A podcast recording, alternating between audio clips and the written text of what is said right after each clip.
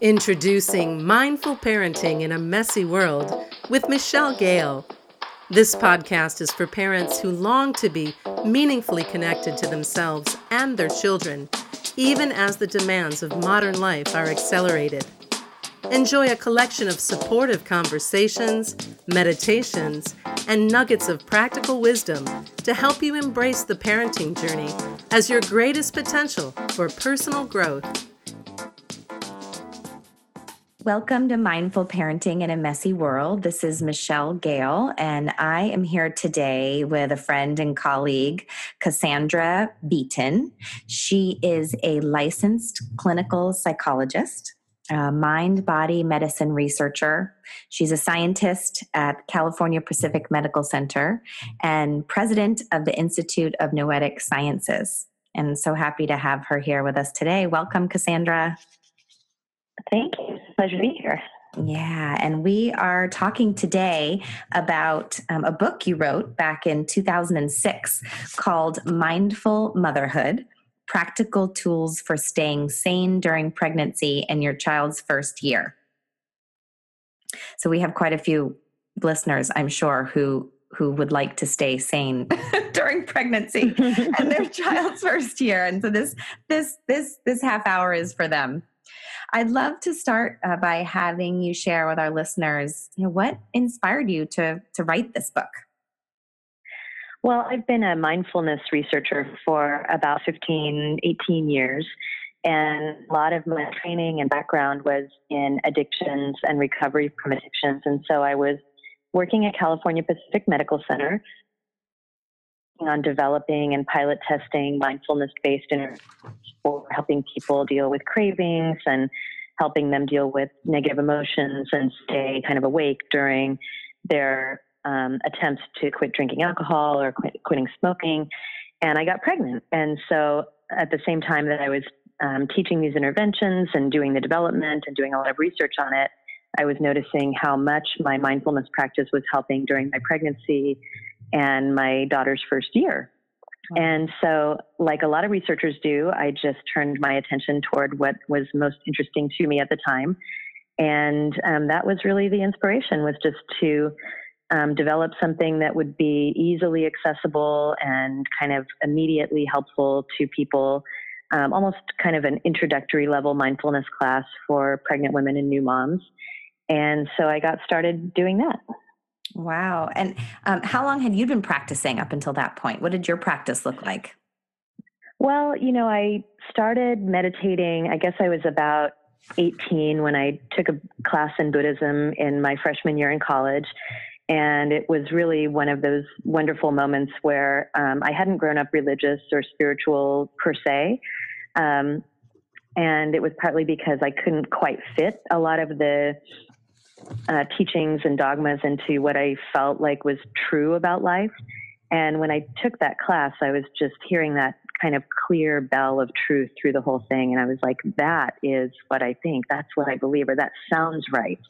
It mm. sounds true. And so I wanted to pursue it. So I started meditating and studying a lot about Eastern philosophy and um, Buddhism, Hinduism, um, yoga, you know, things like that and really was interested in it. And at that point, there wasn't a whole lot of research. It was, gosh, I'm trying to think, you know, 88. And so probably back then there were, you know, I don't know, 500 articles in the literature total about the health benefits of meditation. And so I ended up going to the California Institute of Integral Studies for graduate school, which is a program in San Francisco that I got my PhD there, and it integrates Eastern philosophy, Western psychology, indigenous wisdom. So it was kind of the perfect place for me. Hmm. So throughout all those years, um, I practiced a lot of different um, practices, but meditation has always been sort of a mainstay for me, both a kind of a vipassana meditation, and then uh, more recently, what they call non-dual meditation, or just a very open, accepting awareness Mm.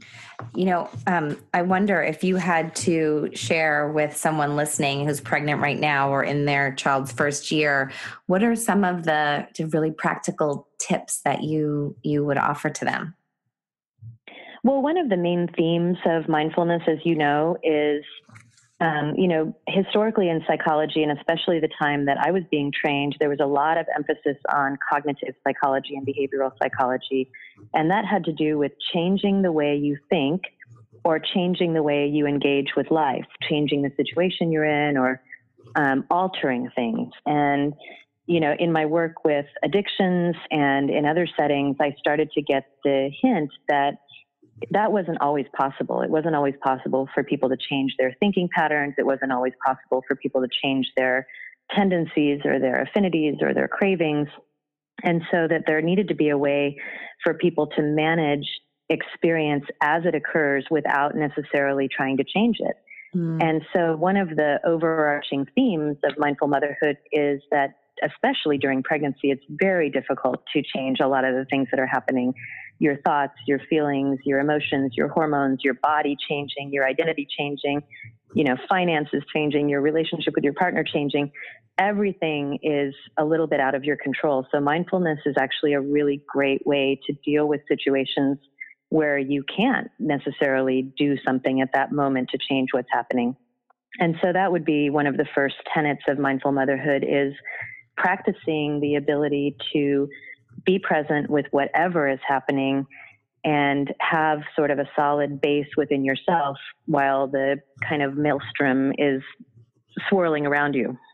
Mm, and what do you say to women who, you know, that stirs up some fear? They're like, well, then how, you know, what if something is happening that's bad? Um, you know, mm-hmm. do, I, mm-hmm. do I just be with it? Do I do nothing? Um, yeah, I mean, it depends on what you mean by bad. So, um, one of the second tenets of mindfulness is that most of us go through life evaluating every circumstance that we're in as either good or bad, or I like it or I don't like it. Yeah. And so, you know, that can be anything from, you know, waiting in too long of a line at the coffee shop to something very serious like a child's illness. And so, what mindfulness does is instead of latching on to, I don't like this, I don't want this to be here, um, like one of the phrases that my colleague John Astin, who worked on the studies on mindful motherhood, used to talk about was that the source of almost all human suffering is this shouldn't be happening. Mm-hmm. The phrase this shouldn't be happening. And it doesn't mean that there's some, you know, again, it's not cognitive psychology where you say just reframe it. You know, it, maybe your child is ill for a reason. You know, it's not like an optimistic reframe of what's happening. It's just saying this is what is. So I could either spend a lot of energy and time and thought and effort trying to resist it or be angry or upset or sad or scared about it, or I could just sit with, I still may be, you know, scared, sad, annoyed. You know, one of the things that I think is um, something that uh, parents of young babies know, and then you forget maybe later, or you, you don't know all the time beforehand, is just having your baby cry for an hour straight is a really, really difficult thing to walk through. Yeah. And a lot of suffering can be brought up when you're like, oh my God, what is happening? What is wrong? This shouldn't be happening. Am I doing something wrong? Is the baby sick? All of that energy could also be diverted into okay, one of the ways babies communicate that they're uncomfortable is crying.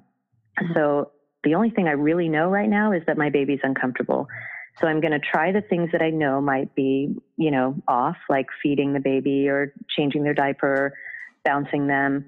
But if none of those work, my job is really to sit and be present through whatever is happening and stay connected with the baby, stay connected with myself and my body.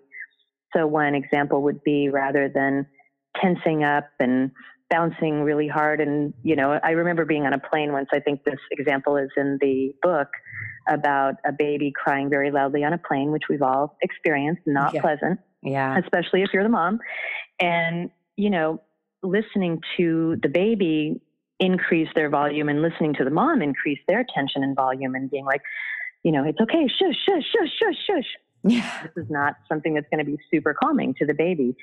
So instead, it's listening to the sound of the crying, recognizing that it simply is.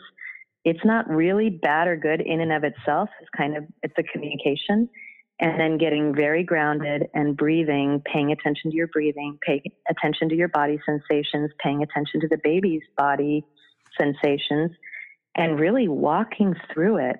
And that seems to be more effective it may not even help the baby stop crying sooner, but it is a completely different experience for both you and the baby. Yeah. Yeah, that's that's really beautiful. So more of what you share with them is to um, be with it as it is. That doesn't mean you're not going to make any effort, or you know, um, w- w- oh, there's a willingness to to do whatever is needed in the moment by being with the moment.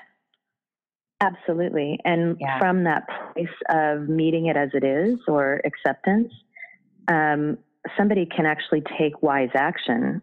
And so it's not a passive stance. It's not like a defeated stance. It's not throwing your arms up in the air and saying, well, there's nothing I can do about this anyway, so I might as well just chill. That's not what it is. It's actually a very active stance of breathing, meeting it, being with it, maintaining connection with the baby, maintaining your connection with your own values and the kinds of actions that you want to take instead of the actions that you're being driven to take by fear or insecurity or programming or you know old conditioning Mm, yeah, yeah. That's great. That's great. Anything else you wanted to add around um, just kind of practical practical things you'd like to share? Well, you know, certainly I think that um, the practices of mindfulness in general are great. Um, when all else fails, bring your attention to your breathing and do that for a period of time. Bring your attention to your body sensations, noting them one by one. Um, when things get really, really rough, when you're just feeling completely pushed to the wall and not good at all, you can bring your attention to the palms of your hands and the soles of your feet and almost feel as though you're breathing through those, which is a very grounding feeling.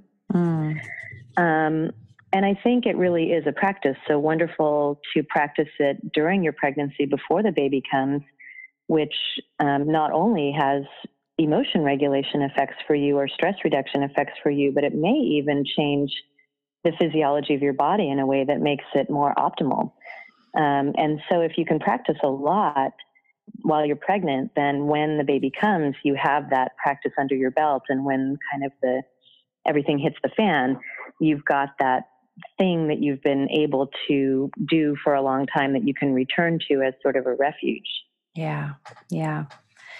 Beautiful. That's really beautiful. And um, you know, there's so much out there for for parents to access or pregnant uh, mamas to access um, to be able to practice. You know, there's just so many resources. There's um, you know, Insight Timer and Headspace. And do you have any favorites that you like to refer um, moms to?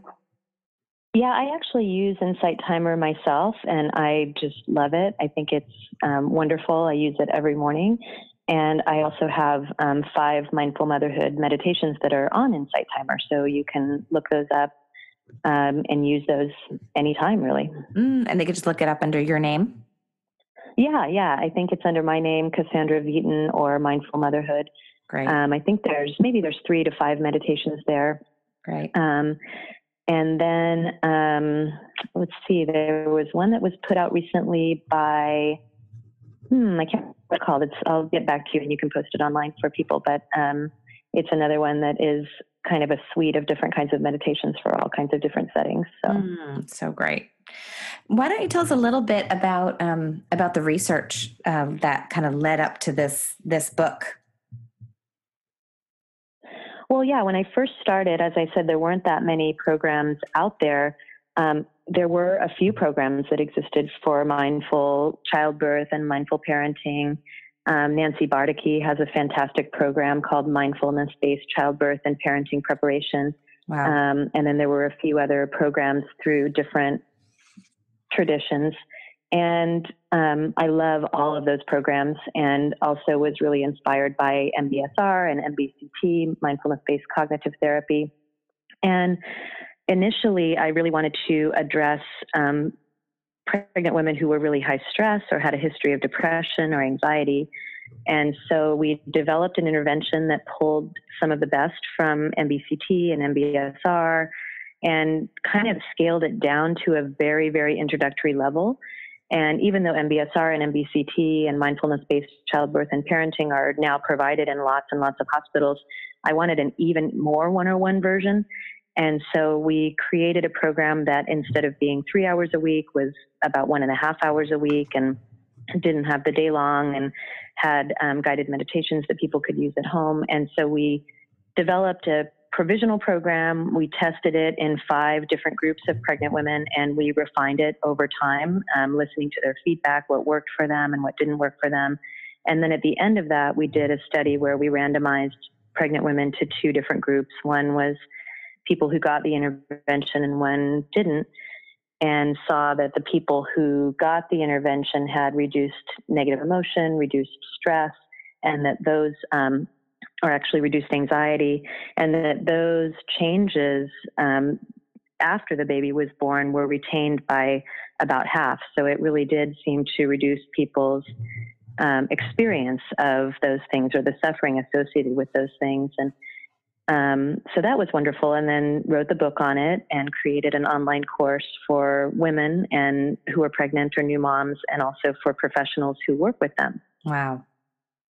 Wow, wonderful. And um, what did you notice? I, did you do this? You did this in person for a while, yeah? Was it just through the research, or were you running groups through the training that ultimately became? We did. I ran all the groups yeah, yeah. I ran all the groups um, with a partner, Gianna Gowan, who was someone who developed the yoga series for the book. And so she had developed a set of 20 poses that were specially made for pregnant women just for this program.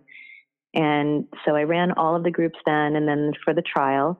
And then since then, we've done some training with other people who run programs and focused also on that online course and the professional training that people can do online. Mm, I wonder what are some of you know. Can you remember um, the the ahas or the lessons you learned from from running those groups? Like what did what what was in the room? Well, I think what was really interesting to me at first was that it took about so it's an eight session course and just like some of the other mindfulness programs that are out there and I really got a deep understanding of why it was eight sessions because it was really around session four or five where people would come in and have a light bulb come on. So in the early sessions, people would come in and say, Look, you know, I tried the mindfulness thing and it didn't work. Mm-hmm. And I would say, Well, what would working look like? And they would say, "Well, I didn't feel any better at all. You know, I still felt stressed. I still felt angry." So, mm. you know, mm. they were really like, "Hey, I wanted to change how I felt." And so I would say, "Oh, well, did you notice that you were feeling angry and sad?" And they would be like, "Well, yeah." And I said, "Okay, that noticing is the mindfulness. It's the little bit of space you get between your awareness and the ever-changing contents of your awareness." And so after about four or five sessions, a lot of the women would come in and they'd be like, I think I got it. You know, I was still mad or I was still sad, but I wasn't adding that extra layer of suffering on top of it. Mm. And so that was really cool. Um, it was also really wonderful to see because we did some of our groups um, for a later study with um, UC San Francisco, where we were working with inner city, extremely high stress, um, overweight, and obese pregnant women. And we adapted the mindful motherhood program for that study. And so these were um, you know, very, very high stress women facing a huge amount of challenges in their life. And I was a little bit like, gosh, you know, is it going to be hard to get this across in some way? And it really wasn't. You know, I think this is a basic human skill that, at least in our Western culture, we haven't put as much value on the skill of being able to remain present and connected during times of stress. We've put a lot of emphasis on getting rid of the stress or reducing it or making it different. And so once people really get that, they can allow that ever changing stream of experience that goes through you on a daily basis of, you know, I like this, I don't like this, I'm stressed, I feel better now. You know, instead of trying to control that, once people let go of that control or that attempt to resist or make something different, and they meet things how they are, there's this paradoxical shift where things feel different, even though you weren't trying to make them different. Mm. Yeah, and you know when I think of you know I think of my first pregnancy, you know, 15 years ago, um, ish. I just remember, you know, it was before I was practicing regularly, and and I definitely remember just so much worry, and you know the mm-hmm. books that were given to me at the time were just everything that could possibly go wrong.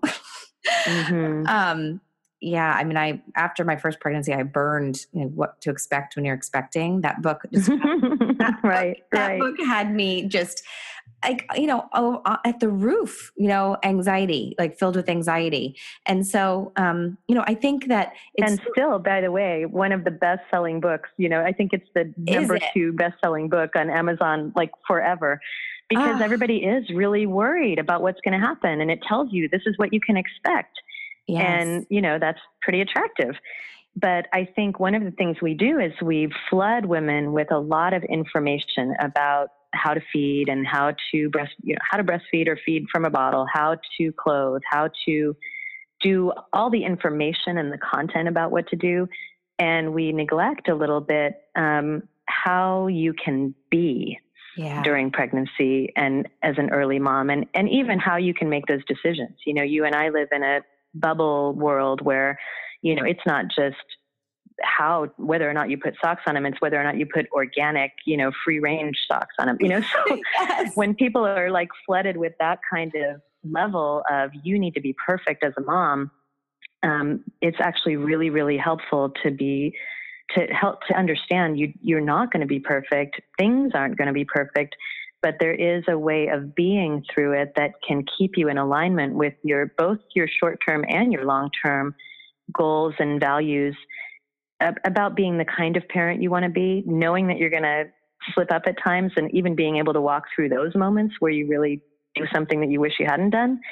Um, so that's that's what I love about your work is you know it is a messy world, and the question is like one of the examples we use in the program is um, you know it's sort of like waves of the ocean coming in. So you've got all these waves coming in. Some of them are huge, some of them are little, and what you can do is try to make the ocean calm but it usually doesn't work. In fact it almost it never works really to make the ocean calm. So instead this is a little bit like learning to surf yeah yeah i i think i've heard a quote from Jon Kabat-Zinn something like that like you can't you can't um, control the waves but you can learn how to surf something exactly like yeah yeah or another way of saying it is if you think about an obstacle course you know, a lot of us spend a lot of time and energy trying to clear the obstacles yeah. off the course.